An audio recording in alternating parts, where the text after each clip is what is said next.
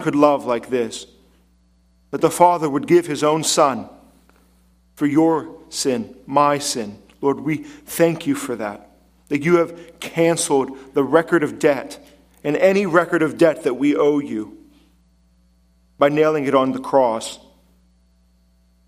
Lord, we thank you and praise you for that, that you have wiped it all away for all of us who call upon the Lord Jesus Christ, that you have accomplished redemption for us in this world, in real time, with real blood, a real life, so that we would have true life, that we would not rest on our own vain assumptions of the meaning of life or the purpose of our eternity, but that you have actually made the transaction by your own blood, perfect, righteous living, the life that none of us could ever live. You've given it for us. Lord, help us to open up our hearts and our hands as you have opened up toward us. Let us freely give as we have freely received. Let us be full of love and light. Lord, let your glory shine in us and about us and among us. Lord, let us truly worship you. We seek, Lord, to worship you with all our hearts, all our souls, all our mind, all of our strength. So, Lord, now we ask you to open up your word to us. We ask you to speak to us by the power of your Spirit so that we would see the Lord Jesus Christ. Lord, we know that there are many here who suffer. Lord, we pray that you would teach us to love one another, to be the church you have called us to be, to be obedient out of love and to serve. Lord, we need your word here now to instruct us, Lord, for we know nothing. We come to you as children. We come with no assumptions or presumptions on our own. We seek to learn. We seek to sit at your feet and be quiet as you talk. So, Lord, please have this be the case. In Jesus' name, amen. So here we are in Joshua five. Um, so we are doing a sermon series um, on singing songs. Uh, it goes to eat food, sing songs, and slay the dragon. And the, the dragon's out back in the field. We'll get to that eventually. We keep one on hand just so we can do some lessons on that. Um, but no, really, the food section we have completed. Uh, we looked at how Jesus ate food. Uh, this will begin the second part in this sermon series on singing. Uh, we're going to look particularly how uh, Jesus sang, but really the whole point of singing and how we really bring up a lot of unhealthy assumptions into what it means for us as a church to sing. It's not just an art form. Uh, you'll see this in uh, Joshua five. If you turn there, there's many models, many plans to have a healthy church and to put the uh, image of what a healthy church could be, though not exhaustive. It would be that we do eat food, we do sing songs, and we do actually slay the dragon, the real dragon, not a metaphorical dragon like Satan himself. We are in a spiritual war.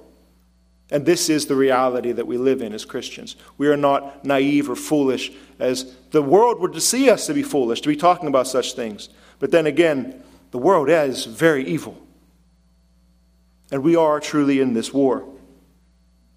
And here we jump in to a section in Joshua five in which Israel is in war. Uh, they are under the command of a man named Joshua. And they are to take the land, the land which is today presently Israel. It was a commission given to them to do this thing.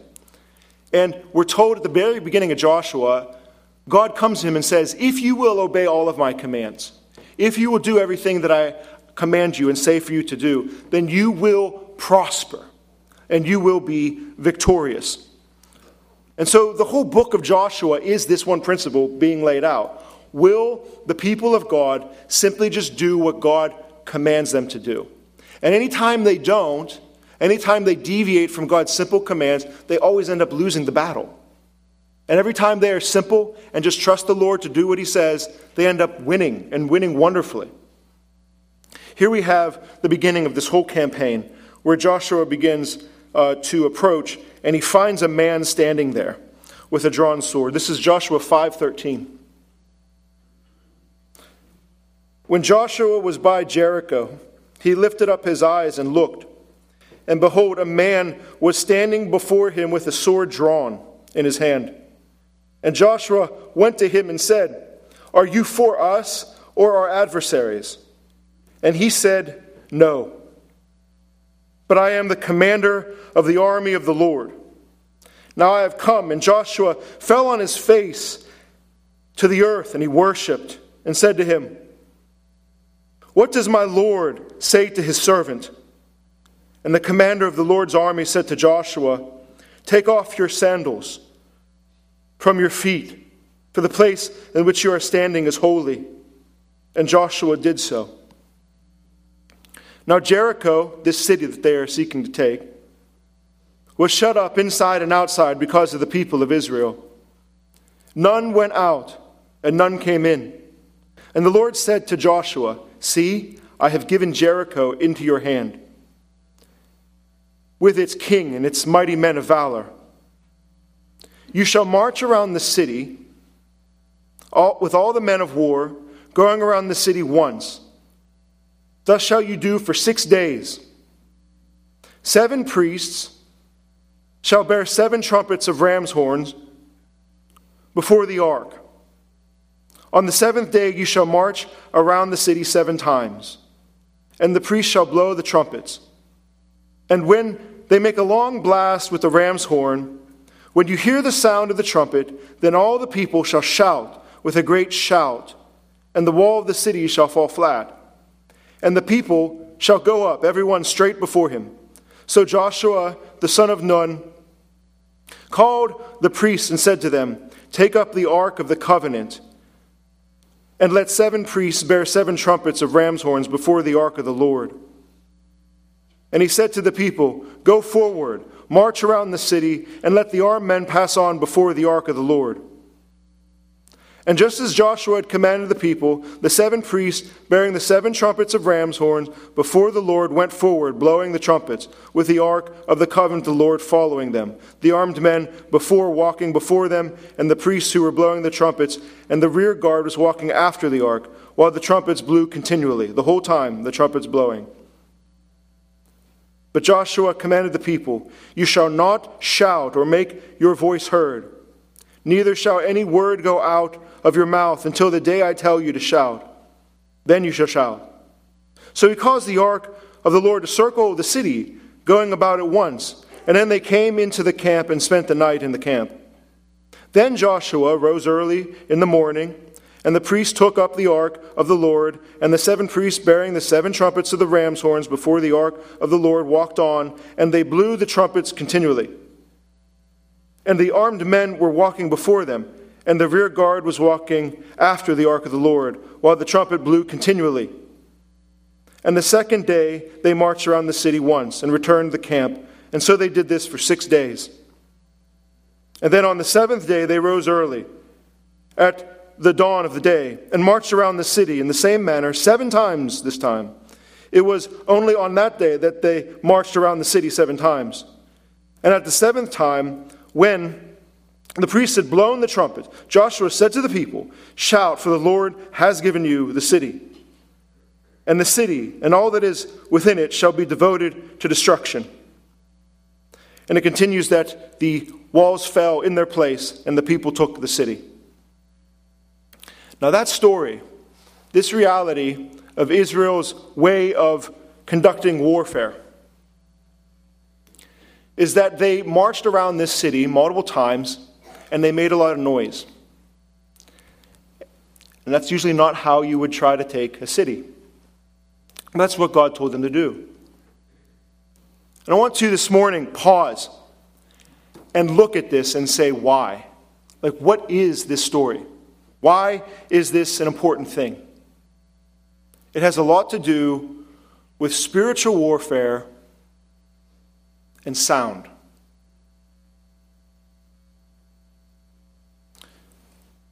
We were discussing in the past so many weeks through these sermon series how Jesus ate food. And when he had finished his most important meal, that meal called the Last Supper, the Passover meal he took with his disciples, he broke bread and he said, "This is my body. I'm giving it for you." And then he lifted up a cup and he said, This is, this is the blood of the new covenant, which is poured out for many for the forgiveness of your sins and mine. And we're told in Matthew twenty-six thirty that after he had done this, after he had eaten with his disciples, that he sang hymns with them. After he had eaten, he sang hymns and moved on to the cross to accomplish what he said. He went to conquer the world singing. It was one of the last things he ever did before being taken captive and put on a tree for you. And this strikes at a theme that God is intent on conquering the world through music, through sound. And here's one of the beginning stories of it, is that he would decide to take a city this way, out of all the other ways he could have done it. Jewish tradition says that the last song that they would sing at the Passover meal had to do with the Hallel Psalms. In the book of Psalms, there's a series of Psalms that go from Psalm one hundred thirteen to one hundred eighteen. And it's believed that that's the thing that Jesus sang after that meal, like all the Jewish people would have done at that time. And the last of those Psalms, one of the final verses, says this: The Lord is my strength and my song. He has become my salvation. This is what Jesus sang as he went to the cross and conquered the world. And if you think I mean that metaphorically, I do not. He is Lord of the atoms. He is Lord of this room, not high spiritual things. He is truly Lord, as real as his incarnate body is truly real.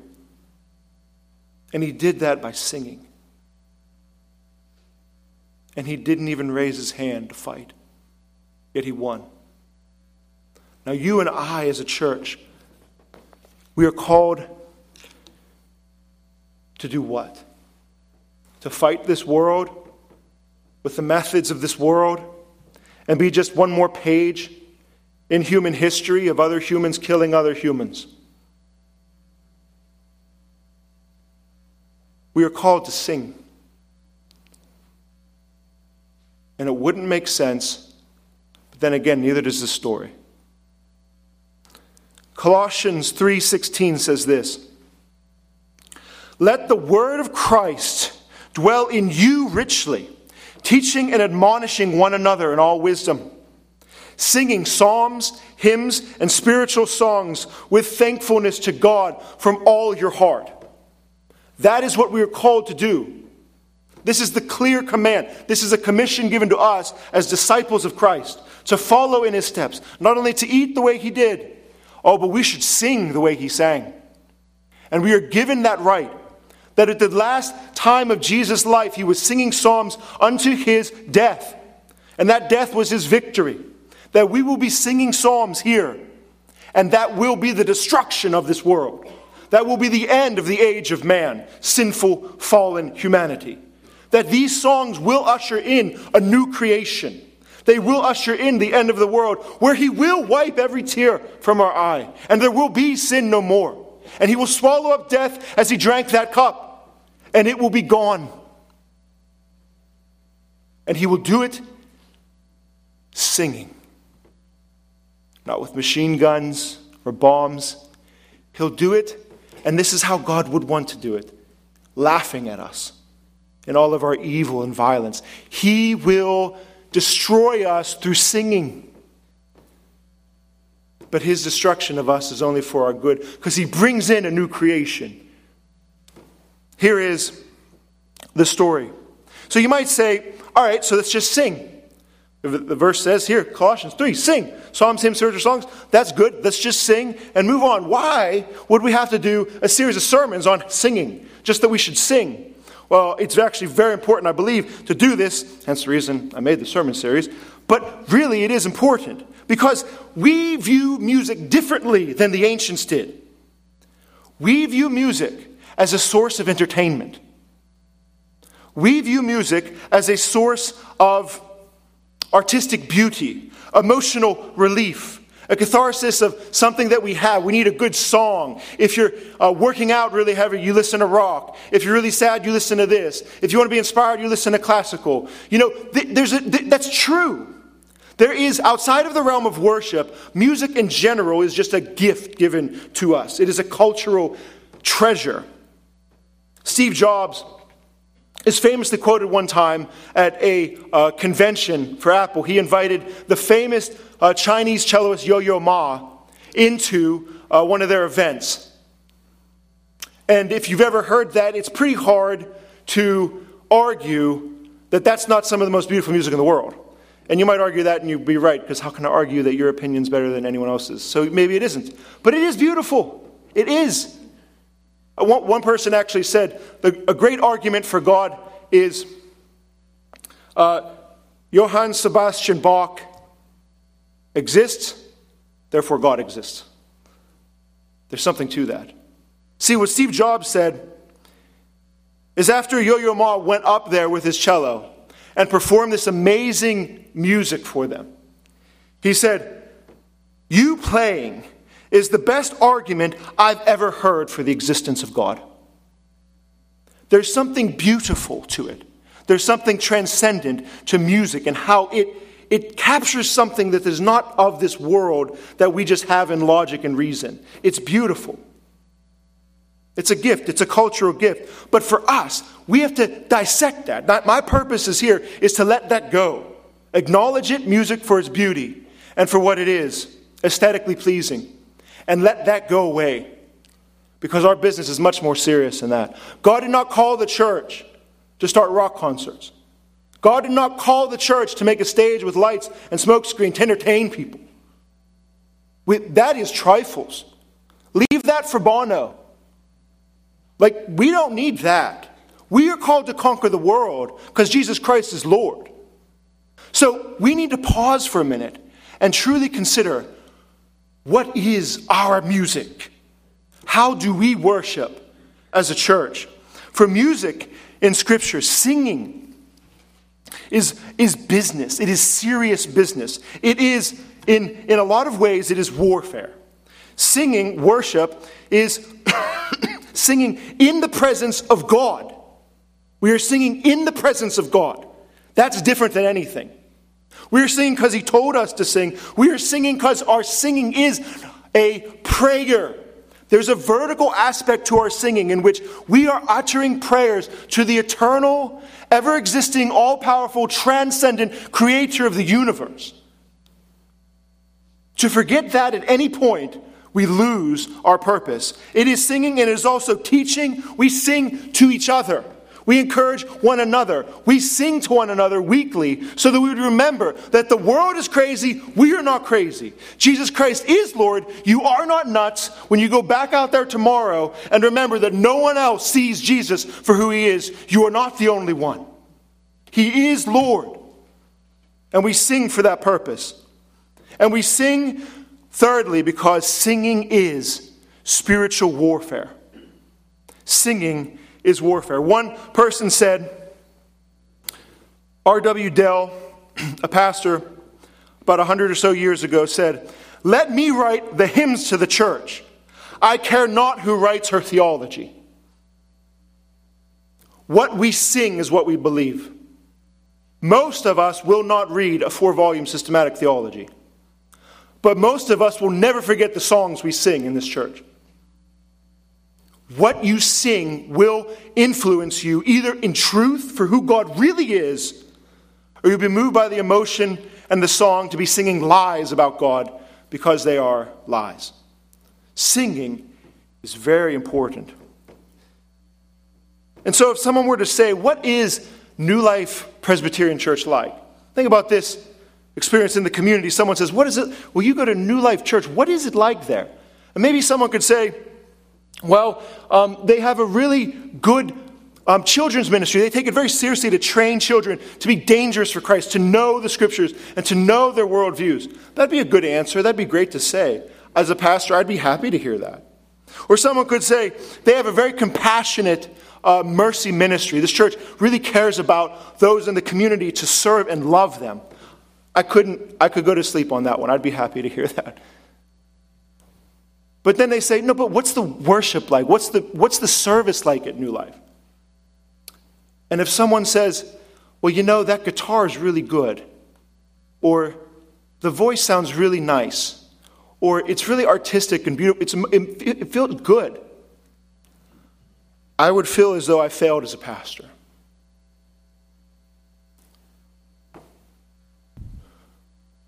My goal, and the biblical grounds for it here, is that if someone were to ask, what is it like to worship at New Life? The aim, the goal, the best response in my mind would be, it is like the sound of many voices. It is like the sound of many waters. It is the sound of God's people, not caring exactly how much they sound, but knowing that they are alive in Christ and they are given a unique opportunity to lift their voice as high as they can so that everyone else would hear, so that God would hear, the angels would hear, the demons would shudder. It is like the sound of many waters. If that would be our goal, I would have prepared you well. Revelation nineteen, because that is where we're going. Then I heard what seemed to be a voice. John is seeing one hundred forty-four thousand. Well, actually, no, he's hearing them. A great multitude, like the roar of many waters, singing, Hallelujah, for the Lord our God Almighty reigns. And singing that over and over and over. That is where we're going. And it is the voice of a great multitude of voices. A voice that is not so uniquely choreographed as so as to be perfect in harmony, but it sounds like being next to the Niagara Falls. It's, it's not perfectly in tune, but it is awe-inspiring. It is so many voices. It is like the falling of so much water within so much chaos, but still this idea of order of thousands of thousands praising the name of Jesus. Now, if we could in any way, by God's grace, mimic that experience in some way here, we would be doing well. Our vision for singing would not be short-sighted, for this is the end of the vision of it all.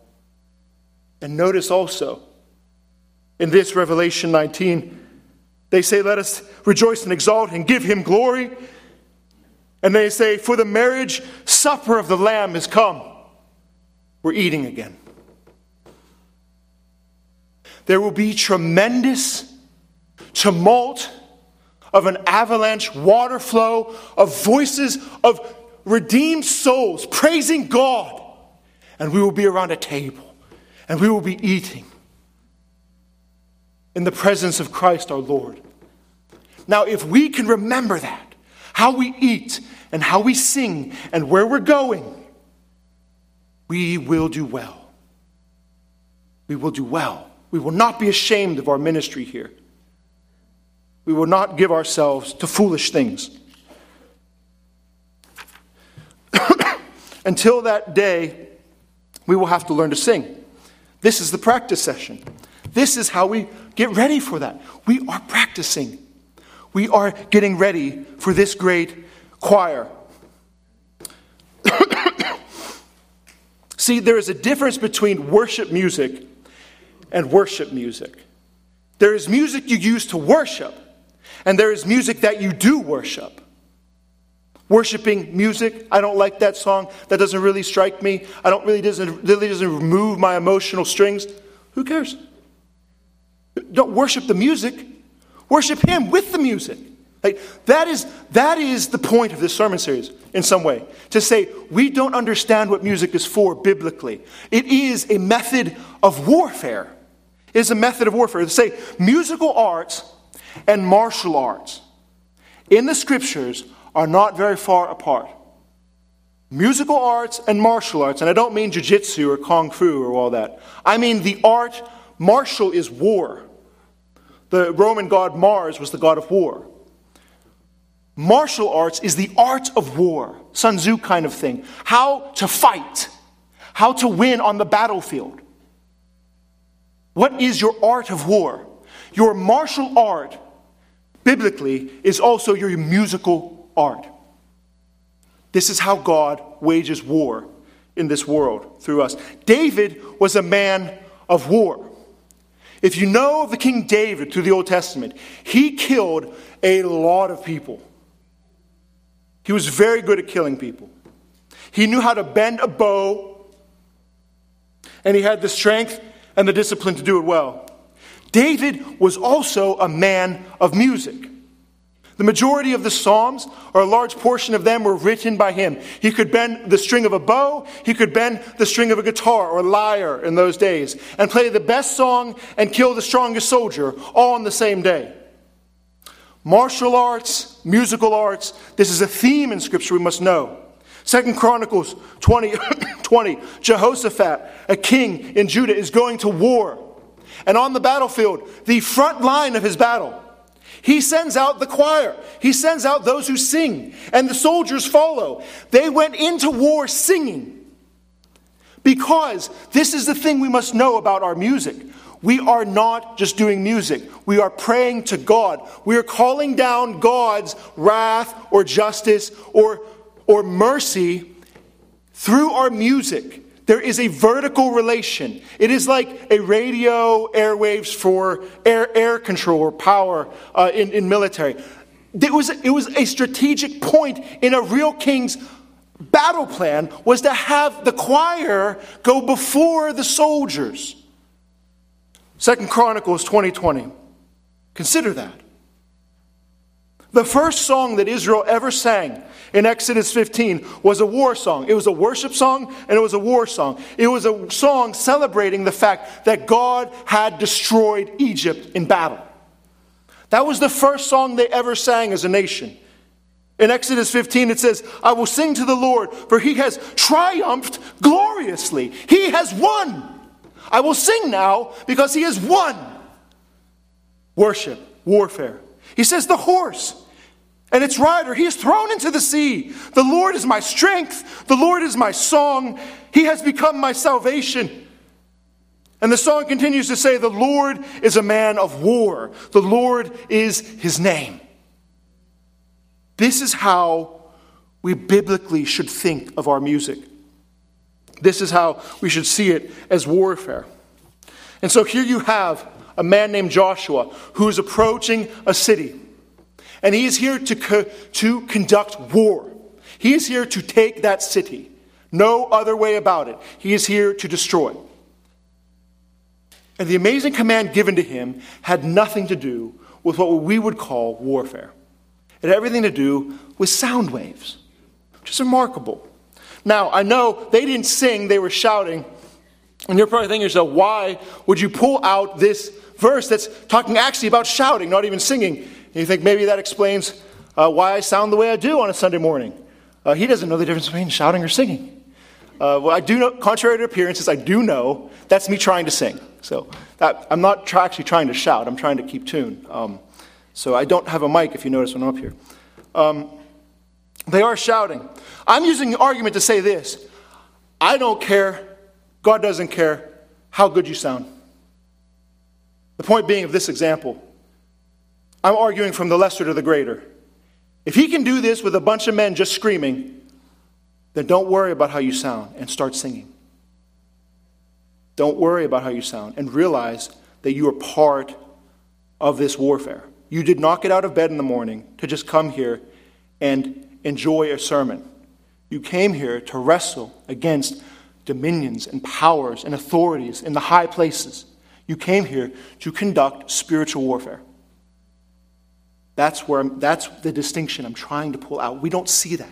We don't understand that in our culture. That is why we sing. And so here we have Joshua. And he is approaching, and this man is there with a drawn sword. And we're told that he is a commander of the Lord's army. And now Joshua comes to him and says, "Are you for us or for our enemies?" He just sees a man standing in a field with a sword drawn. Is he a friend? Is he a foe? And the man's answer is beautiful. It's wonderful. He says, "No." No, that's a false dichotomy. It's a false way of thinking. I am not for you. I am not for them. I am, and he introduces himself, commander of the Lord's army. The Lord's army, the angelic host, the, the actual spiritual realm of battle that fights to the unseen eye. That's where I'm fighting from. So the beginning of this whole story is prefaced on, this is not a normal war. This is truly a holy war, a spiritual war. And so Joshua falls to the ground immediately in worship. It could mean he bowed or worshipped him. And then he says, take off your sandals, for the place in which you stand is holy. This is not a normal war. It's as if I were to go into your house and maybe you have carpet or hardwood and I say, hey, should I take my shoes off? See, Joshua had entered into the domain, unique domain of God's holy presence on earth. And God said, take your shoes off. This is, this is my place now. Anywhere I stand is my place. This is my house now. Take your shoes off. Don't bring your dirt in here. Don't bring your sin in here. I'm holy. You realize that's a hint to know that what's going to happen next is probably not going to be normal warfare. Something is going to happen. And so he gives them these clear commandments. This man of war says to march around the city six times in six days, and on the seventh day, march seven times to final it off. Blowing trumpets the whole time. The procession was to have soldiers, then seven Levites, priests, the worship leaders. The worship leaders are right next to the soldiers, the guy with the sword and the guy with the trumpet right next to each other. This is the, this is the synthesis I'm trying to bring us into the modern world. The sword and the trumpet are very close as far as we're concerned. So you have soldiers, you have worship leaders, you have the Levites actually holding the ark, the box, which was to, to be the footstool of God, the place where he rested his feet while he sat on his throne. Heaven was his throne, the ark, the, the, the world is his footstool. The unique place where he puts his feet in the world is that ark. And so they are chauffeuring as a sedan you would with a king, carrying him around in paradal triumphal procession. Triumphal procession before the battle's won. He's carrying, carrying them around in this ark, the very presence of God represented by that ark, to say this is the Lord's land. These are his people. And these trumpets represent his presence coming. And on the seventh day, they circled seven times. And on that final seventh day, they blew the trumpets, and everybody who said nothing that whole time, on obedience to their voice. When God said talk, they talked. When God said don't talk, they didn't talk. Simple as that. When God said it's time for you to yell now, their yelling, their voice actually was a causal part of the walls of an enemy citadel falling and crumbling under its weight. That's called spiritual warfare. That's called being obedient to what God tells you to do and singing, yelling, doing anything you need to do with your vocal cords at the time he says to do it. Just think about that. And here we have our Lord saying, every seventh day, I'll call it my Lord's Day. And I would like all my people to come. And at that time, on that seventh day, I would like you all to sing. Would you have been a soldier here thinking, this is ridiculous?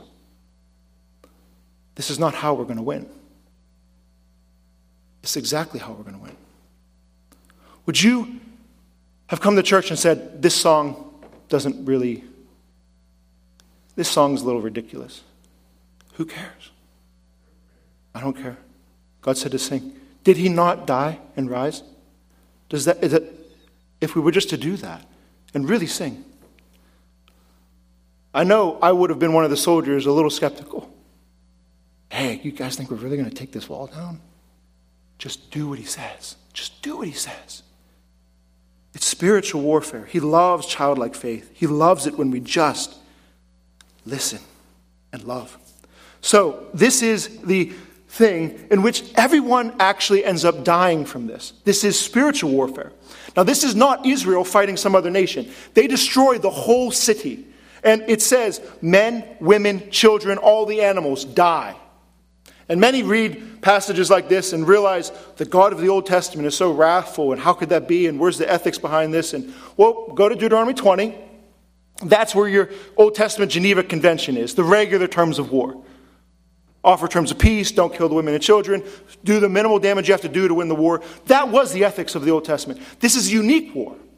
This is a war where God is wholly demonstrating his power to destroy because there are sinful people that want that have to be put to death.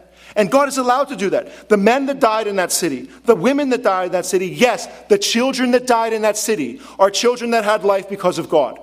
God gave them life and God took their life. God did them no wrong. God did them no wrong.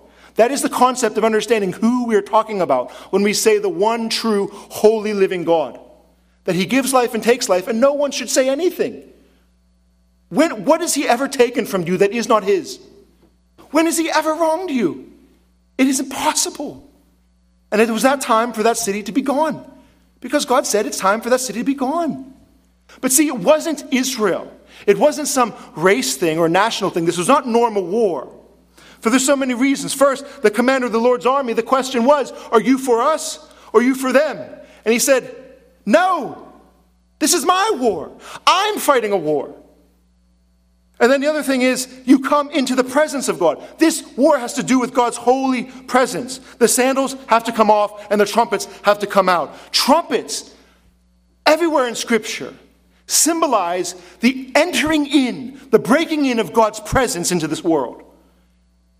Paul, book of Thessalonians, he said, in the second coming, the last trumpet will sound. That's when Jesus comes down. You're going to hear really loud trumpets. Because it's like, he's here. But even the first time, way back on the mountain, God came down on a mountain called Sinai. And there, the mountain was covered with smoke and clouds and thunder, and it was holy, and no one could approach it. The same thing with Joshua. You can't come in to God's holy presence willy-nilly. But then at the same time that God came down on that mountain, his holy presence fell upon the earth. We're told that there were very loud trumpets throughout the whole thing, and the actual loudness of those trumpets only continued to successively become louder and louder, and the people could not stand near the mountain. They were petrified, and they ran away. When you hear those trumpets, you know things are going to get real, real quick. They circled the city six times with those trumpets, saying, by the way, you should probably repent of your sins. But the world would look at the church and say, you foolish Christians, blowing your trumpets. We have all the nukes and the bombs, and we're really fighting war over here, and you guys are having a little child's play game, just singing songs. Uh-uh. No, the point of this sermon series is to say, we have the upper hand. The point of this story is to say, Israel knew what they were doing. Well, God knew what they were doing. Israel was obeying. Now, will you sing? God knows how he's going to conquer the world. And it looks foolishness to the world. It always looks foolishness to the world. That's why they rejected him as the Messiah. There's no way he would be the Messiah who dies on a cross. There's no way the church would win by singing songs. But yes, we will. And so here, you find them just blasting trumpets. From a distance, probably far enough to keep away from the archers on the wall, but they circle around the city once, just blasting trumpets. And then, why did they circle? People who study ancient cultures use the word circumambulation. When a pharaoh in the ancient world became a new king, he would circle the cities that he owned. He would t- be taken on a parade to go around the city, be by chariot and caravan, to demonstrate that he was the king of this domain. What they are doing, and very clear to them in their culture, is Yahweh was claiming, this right here is mine. This is mine. And he did it six times to say it's mine, and on the seventh time he said, now go take it. And he brought the walls down. The reason they came down, though, and the point to close to remember, is because on that seventh day, the final trumpet, seven cycles, said, yell with your voice. God could have done it a bunch of different ways. He wanted to do it that way. Let your voice bring down the kingdom of men.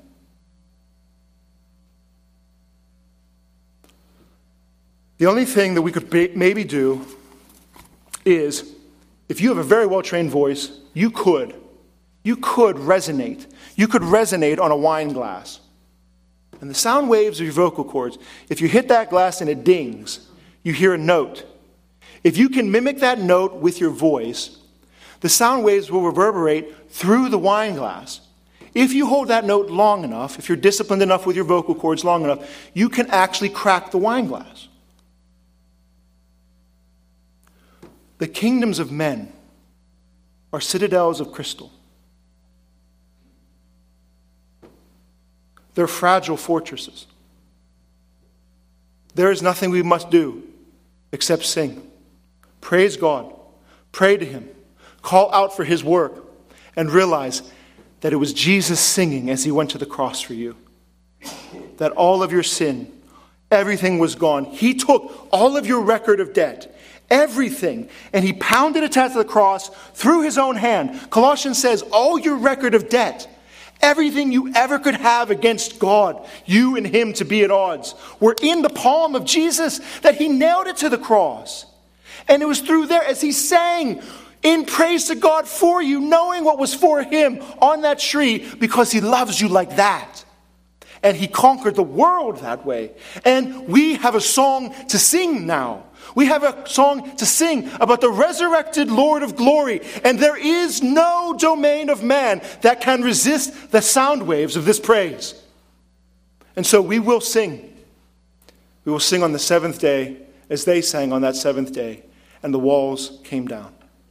So let us get serious about that and sing. Dear Father God, Lord, we thank you for this truth. Lord, we pray that you would open our eyes to see what music really is. Not from our own cultural advantage point, vantage point, but from what you've called us to do in this unique body as an assembled congregation to worship, an assembled congregation to warfare. Dear Father God, please accomplish this in us, even now as we sing before you, to close our time before your face. Amen.